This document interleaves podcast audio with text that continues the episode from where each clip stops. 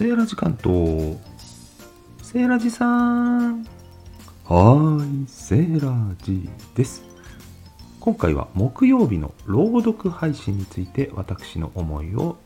綴ってみたいと思います。原稿ありませんので思いつきで話させていただきます。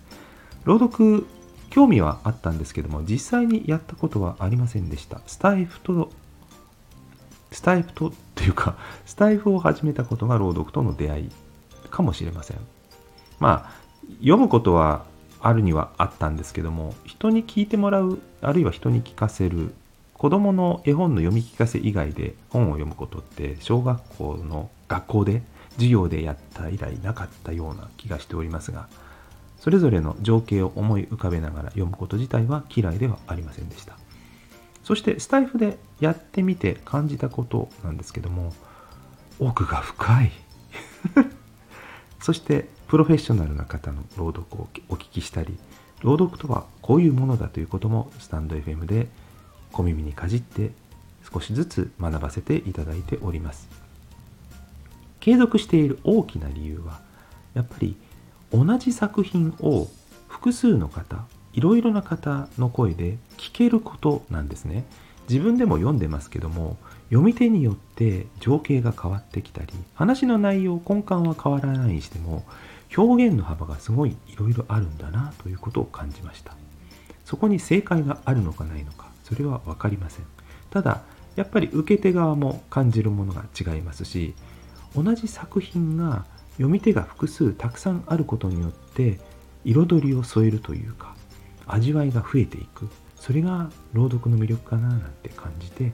自分も読んでますし自分が読んだものを他の方が読んでいるのを聞くのもまた楽しい。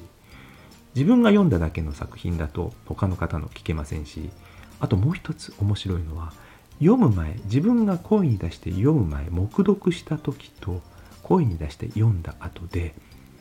聞いた時に受ける情報量が変わるのも朗読の面白さだなと思っております。もう一つスタンド FM で読んでいる理由それは作者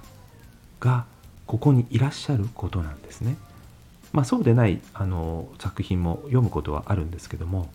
クリエイティブな方がとても多くて自作の詩を発表されていたり読んでくださいと公表されたりしてくださってますね。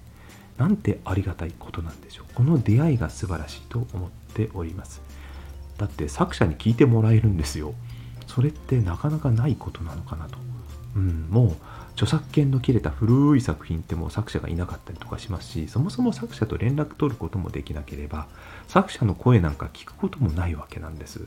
お人柄がわかる相手の作られたものを読めるそしてコミュニケーションが取れるそしてあるいは聞いてくださった方とのコミュニケーションも取れる。うん、それがこのスタンド FM で私が朗読している大きな魅力、感じている魅力なんですね。ということで、スタンド FM を通して様々な作家さんと出会うのも楽しみですし、別にそれが著名であるかどうかは関係ないんです。心が響いたもの、読んでみたいものを読み、つながり、そしてコミュニケーションをとっていくということは今後も続けていきたいと思っております。作品をお持ちで、これ、あの、